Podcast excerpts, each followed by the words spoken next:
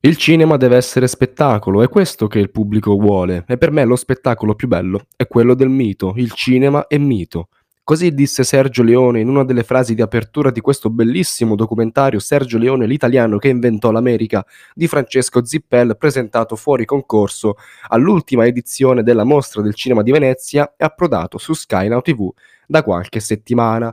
È un documentario meraviglioso che vi consiglio assolutamente di vedere perché oltre ad essere un'emozionante, a tratti commovente ode e tributo ad uno dei più grandi cineasti di sempre, non d'Italia ma di tutti i tempi, è un viaggio nella filmografia e nella filosofia di Sergio Leone attraverso degli archivi preziosissimi, delle curiosità, delle retroscena, delle testimonianze, delle interviste a giganti della storia del cinema. E il fine di questo episodio è proprio quello di introdurre al cinema di Sergio Leone, partendo ovviamente da questo sensazionale documentario coloro i quali non conoscono Sergio Leone o coloro i quali lo conoscono ma non hanno avuto modo di approcciarsi da un punto di vista teorico.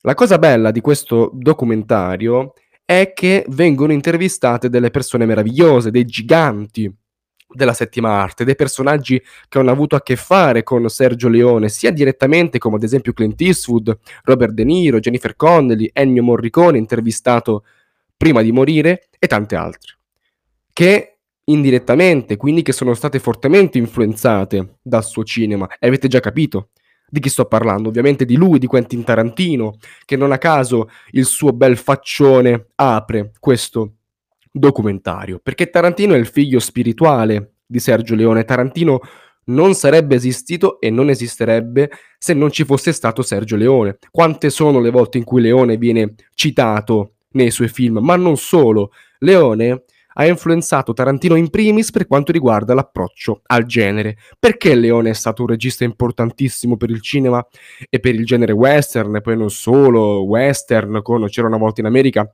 a cui mh, mm, ci arriveremo.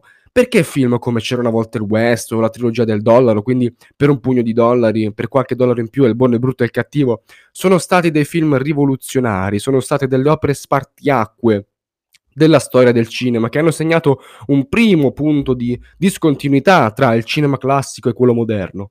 Perché quello che ha fatto Sergio Leone è stato prendere il western classico americano e decostruire gli archetipi che ne disegnavano le fondamenta.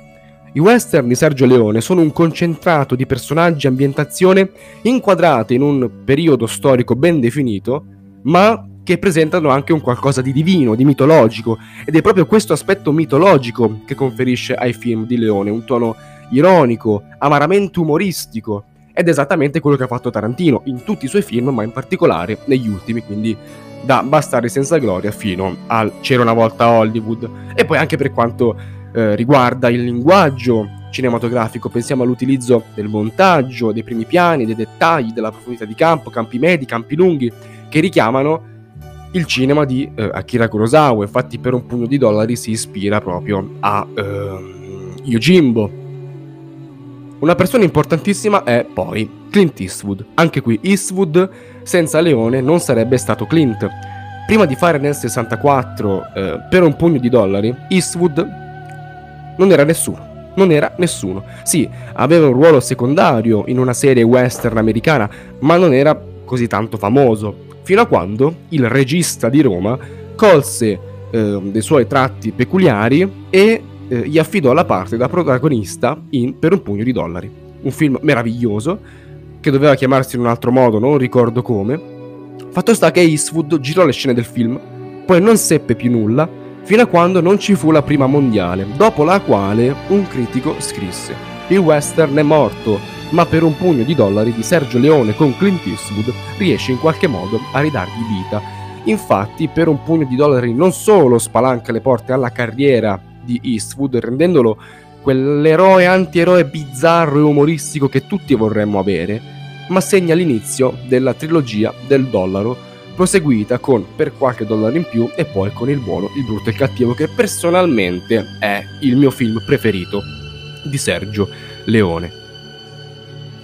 I film di Sergio Leone non sarebbero stati gli stessi e non sarebbero gli stessi senza le musiche di Ennio Morricone. C'è poco da fare. Provate ad immaginare il triello, la scena finale del buono, il brutto e il cattivo senza la musica di Ennio Morricone o qualsiasi altra scena senza le musiche di Ennio Morricone non sarebbero le stesse e non avrebbero la stessa epicità. C'era un'alchimia incredibile tra i due e questo documentario ci fa vedere dei retroscena pazzeschi su come Leone e Morricone lavoravano insieme le colonne sonore dei film. Nel 68 poi arriva C'era una volta il West, eh, scritto insieme a Bertolucci e Dario Argento. C'era una volta il West è un po' la sintesi di quanto Leone aveva fatto fino ad allora, sia da un punto di vista di messa in scena che prettamente concettuale. Per quanto riguarda questo film vorrei soffermarmi su due cose. Anzitutto la decostruzione che Leone fa della figura di Harry Fonda. Harry Fonda aveva sempre avuto la parte di personaggi fondamentalmente buoni, carismatici, onesti, di buon cuore. A sto giro però interpreta un personaggio che è caratterialmente l'esatto opposto. È brutale, cinico e spietato. Capite quindi che fu uno shock per tutti coloro che eh, erano abituati a vedere Harry Fonda come il buono di Hollywood. In secondo luogo la sequenza iniziale, che è un autentico capolavoro, per due motivi. Uno, per il modo in cui vengono gestiti i silenzi, ma soprattutto i rumori.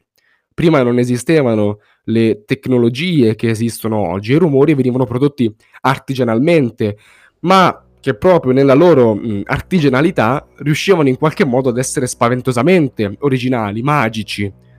Secondo, perché questa sequenza è geniale nel suo essere emblema della dilatazione del tempo come esaltazione dell'attesa, un altro eh, marchio di fabbrica di Sergio Leone.